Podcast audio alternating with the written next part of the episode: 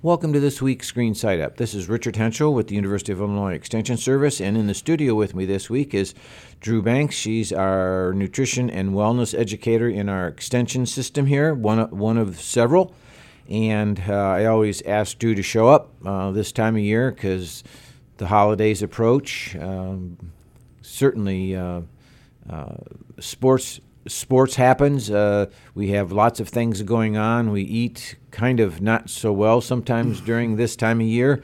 So I wanted to talk about um, what what we are what we are calling the dietary guidelines. And before we dig in, how are you, Drew?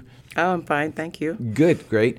Uh, so I know they keep changing things from time to time, and now I've been made aware of uh, the dietary guidelines for Americans for like 2015 slash 2020. Yes. And uh, so, as if we need guidelines, apparently we do. Um, so, what are these guidelines uh, here? Uh, for the for the typical American person? Well, the guidelines are developed for two reasons: for both uh, the leadership such as in public schools and also for the average American. So every five years, um, the Department of Health and Human Services and the U.S. Department of Agriculture get together what they call the Dietary Advisory Committee, and this is a group of prestigious researchers in the field of nutrition and health and medicine, and they come together and take a look at the illnesses that have happened over the last five years and some of the foods and eating patterns that have improved people's uh, chronic illness situations. Illnesses such as uh, type 2 diabetes, hypertension, heart disease, and so on. Okay, so all those those lovely folks that end up on this great big advisory group or committee uh, uh, slim and trim and healthy? What do you think? Well, I think so. I've not seen them, but I'm, we, I'm, going to imagine okay, them that way. Okay, we, we would hope. We would hope. Okay. Um, uh, are are in all of this uh, this this recent edition here that we're looking at that you you talk about um, it, does it have a specific focus this time around? I mean, I know there's, you know, what's trending in, in food diets, in other words. What are they thinking about? Okay, uh, yes, they do have a focus, and they don't necessarily follow the, the what's trending in restaurants, but uh, the focus really hasn't changed that much. It's still, the focus is still on whole fruits and vegetables, and it's still on getting plenty of what is called nutrient dense foods. And so the opposite of junk food is nutrient dense. so those are foods that are high in nutrition and not so high in calories.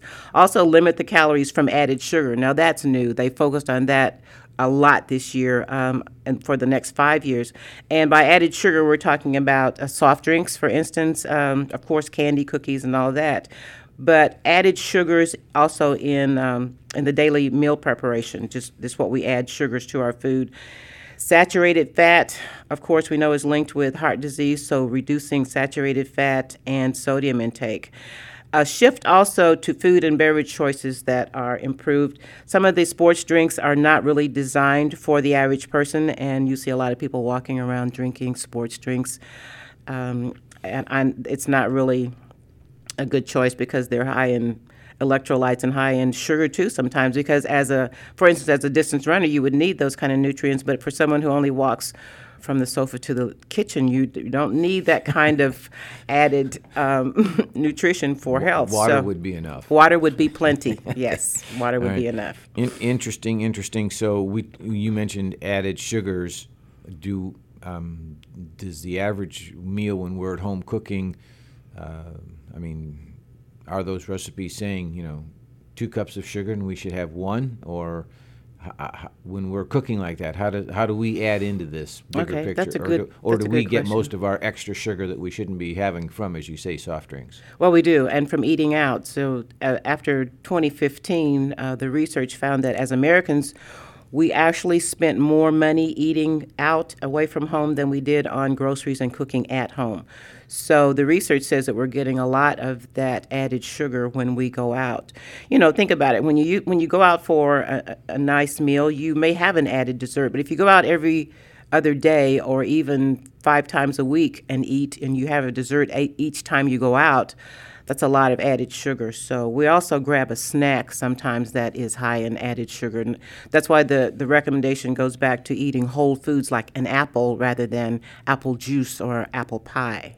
Okay, yeah, I can, I can uh, kind of remember myself just back towards the Halloween day. The, on the counter at the office was a dish full of the candy corns. Mm-hmm. I'd walk by and have one, but I'd, how many times a day would I walk by and only have one, thinking I'm Okay. thinking I'm healthy? Well, there there it wasn't. Near as I know, that those things are all sugar. Yes. Yes. Completely. Completely sugar. Completely sugar. Okay, so um, in the uh, in the moments we have left here in this week's show, um, can you give us any sort of a, a, a quick summary?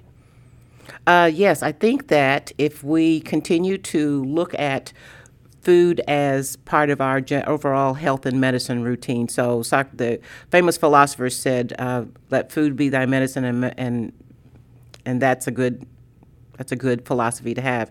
So, in general, eating whole foods, cl- foods that are closer to nature, like I said before, instead of that apple pie, eat an apple. And they're even recommending that we cut back on fruit juices. People say, well, orange juice is good for you, right? So, let me drink a half gallon here, but half gallon is not good for anyone. So, thinking more about whole grains, eating f- fruits and vegetables, green vegetables, um, and choices, making choices uh, from different cultural foods too.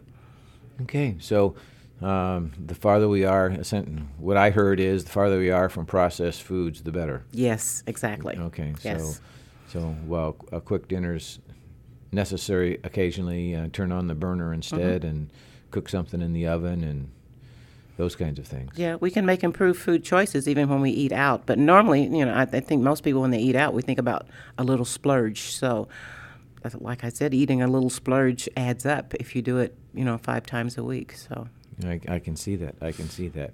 Drew, this has been uh, again, as always, good news. I mean, we if, if we should always be thinking about what we eat. We we I know, um, you know, I guess all of us have that weight we end up at and seem to maintain that. It doesn't mean it's a good weight. Uh, but it doesn't, you know, if you do it right, at least it doesn't get any worse. But we should really work on reducing those sugars. And it sounds like, I mean, that's their big deal. yes, and uh, added weight doesn't have to be a permanent condition. You know, we can work on continually getting that added weight off, and reducing added sugars and fats will help increasing exercise as well. just make good food choices and and better, uh, I guess, food prep type meals. Uh, food patterns, they're calling it, oh, actually. see that? Yeah, nutritious the- food there's patterns. The, there's the trending words now, Yeah. food patterns. Drew, I appreciate the time this week. This has been Richard Hentschel with Drew Banks, and we've been talking about the dietary guidelines for Americans. And as Drew noted, they they they uh, work them over, revise them, update them about every five years. Yes. So we're we're gonna apparently we're focusing on added sugars in the next five years. Yes, we are. You're going to see good. it often. Thanks for listening, everybody. This has been Richard Hentschel. We'll be back again next week.